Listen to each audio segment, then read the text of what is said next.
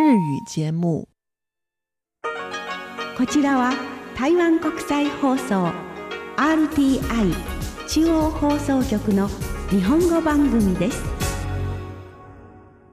こんばんは。1月17日のニュースをお伝えいたします。はじめに、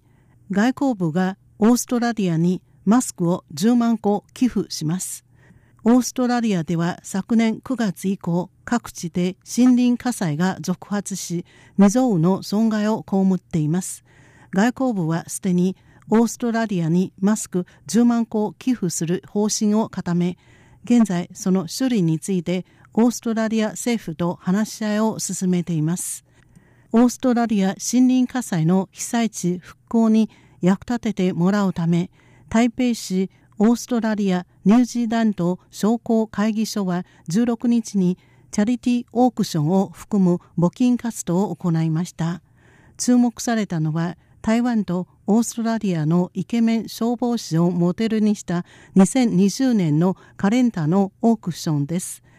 オーストラリア人の父を持つ台湾の女優ハンナーさんがサインをしたものは台湾元2万1000元日本円およそ7万7312円の値がつき台湾北部新北市の江遊戯市長がサインしたものより台湾元2000元日本円およそ7363円上回りました。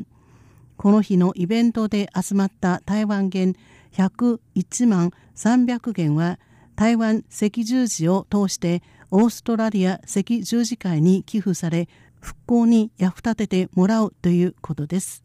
次に台北メトロ環状線が19日に試乗を開始します。電子乗車券を利用すれば乗車が無料になります。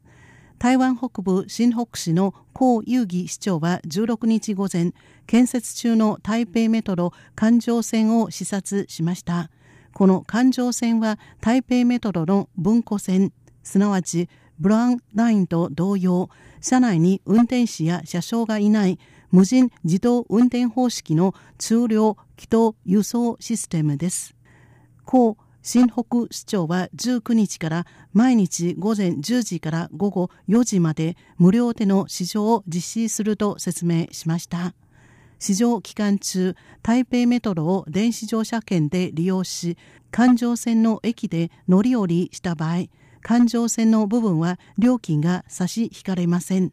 それ以外の区間は通常通りの乗車料金となります。また、電子乗車券ではないコイン型乗車券の片道トークンを使った場合は優遇の対象になりません。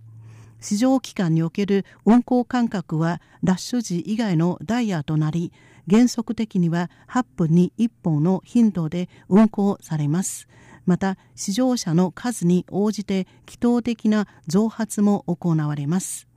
正式に開業してからの運行間隔はラッシュ時は4分から7分それ以外は5分から10分となる見通しです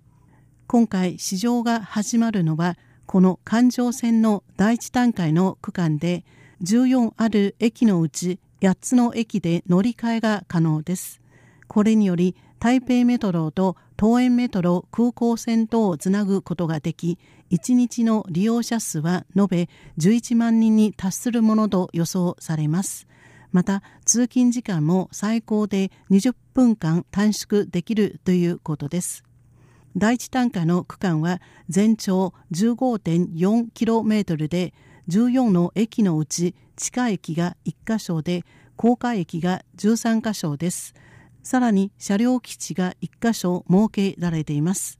総工費はおよそ台湾元699億7300万元、日本円に換算しますとおよそ2543億円で、そのうち新北市が台湾元485億1400万元、日本円およそ1763億円負担しました。